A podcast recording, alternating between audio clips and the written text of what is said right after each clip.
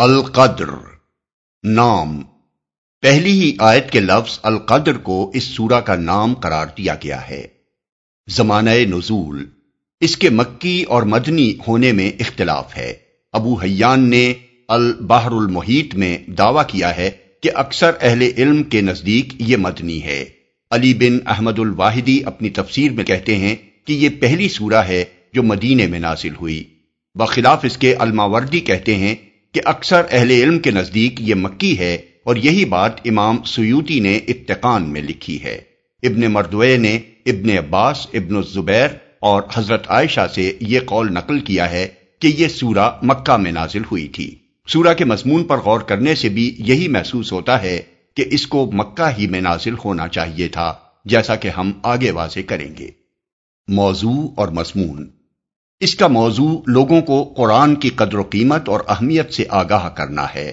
قرآن مجید کی ترتیب میں اسے سورہ الگ کے بعد رکھنے سے خود یہ ظاہر ہوتا ہے کہ جس کتاب پاک کے نزول کا آغاز سورہ الگ کی ابتدائی پانچ آیات سے ہوا تھا، اسی کے متعلق اس سورہ میں لوگوں کو بتایا گیا ہے کہ وہ کس تقدیر ساز رات میں نازل ہوئی ہے، کیسی جلیل القدر کتاب ہے اور اس کا نزول کیا معنی رکھتا ہے۔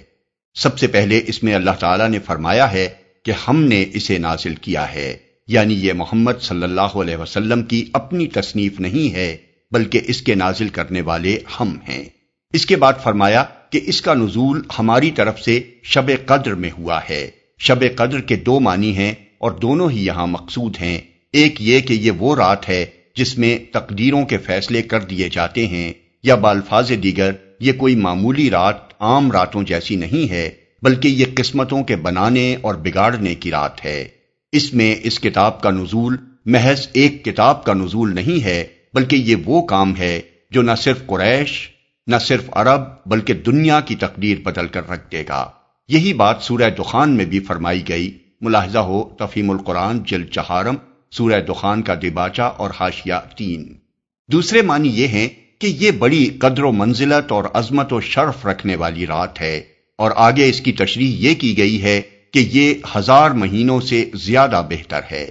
اس سے کفار مکہ کو گویا متنبع کیا گیا ہے کہ تم اپنی نادانی سے محمد صلی اللہ علیہ وسلم کی پیش کی ہوئی اس کتاب کو اپنے لیے ایک مصیبت سمجھ رہے ہو اور کوس رہے ہو کہ یہ کیا بلا ہم پر نازل ہوئی ہے۔ حالانکہ جس رات کو اس کے نزول کا فیصلہ صادر کیا گیا وہ اتنی خیر و برکت کی رات تھی کہ کبھی انسانی تاریخ کے ہزار مہینوں میں بھی انسان کی بھلائی کے لیے وہ کام نہیں ہوا تھا جو اس رات میں کر دیا گیا۔ یہ بات بھی سورہ دخان آیت تین میں ایک دوسرے طریقے سے بیان کی گئی ہے اور اس سورہ کے ڈباچے میں ہم اس کی وضاحت کر چکے ہیں۔ آخر میں بتایا گیا ہے کہ اس رات کو فرشتے اور جبریل اپنے رب کے اذن سے ہر حکم لے کر نازل ہوتے ہیں۔ جسے سورہ دخان آئے چار میں امر حکیم کہا گیا ہے۔ اور وہ شام سے صبح تک سراسر سلامتی کی رات ہوتی ہے یعنی اس میں کسی شر کا دخل نہیں ہوتا، کیونکہ اللہ تعالی کے تمام فیصلے بالآخر بھلائی کے لیے ہوتے ہیں۔ ان میں کوئی برائی مقصود نہیں ہوتی، حتیٰ کہ اگر کسی قوم کو تباہ کرنے کا فیصلہ بھی ہوتا ہے، تو خیر کے لیے ہوتا ہے، نہ کہ شر کے لیے۔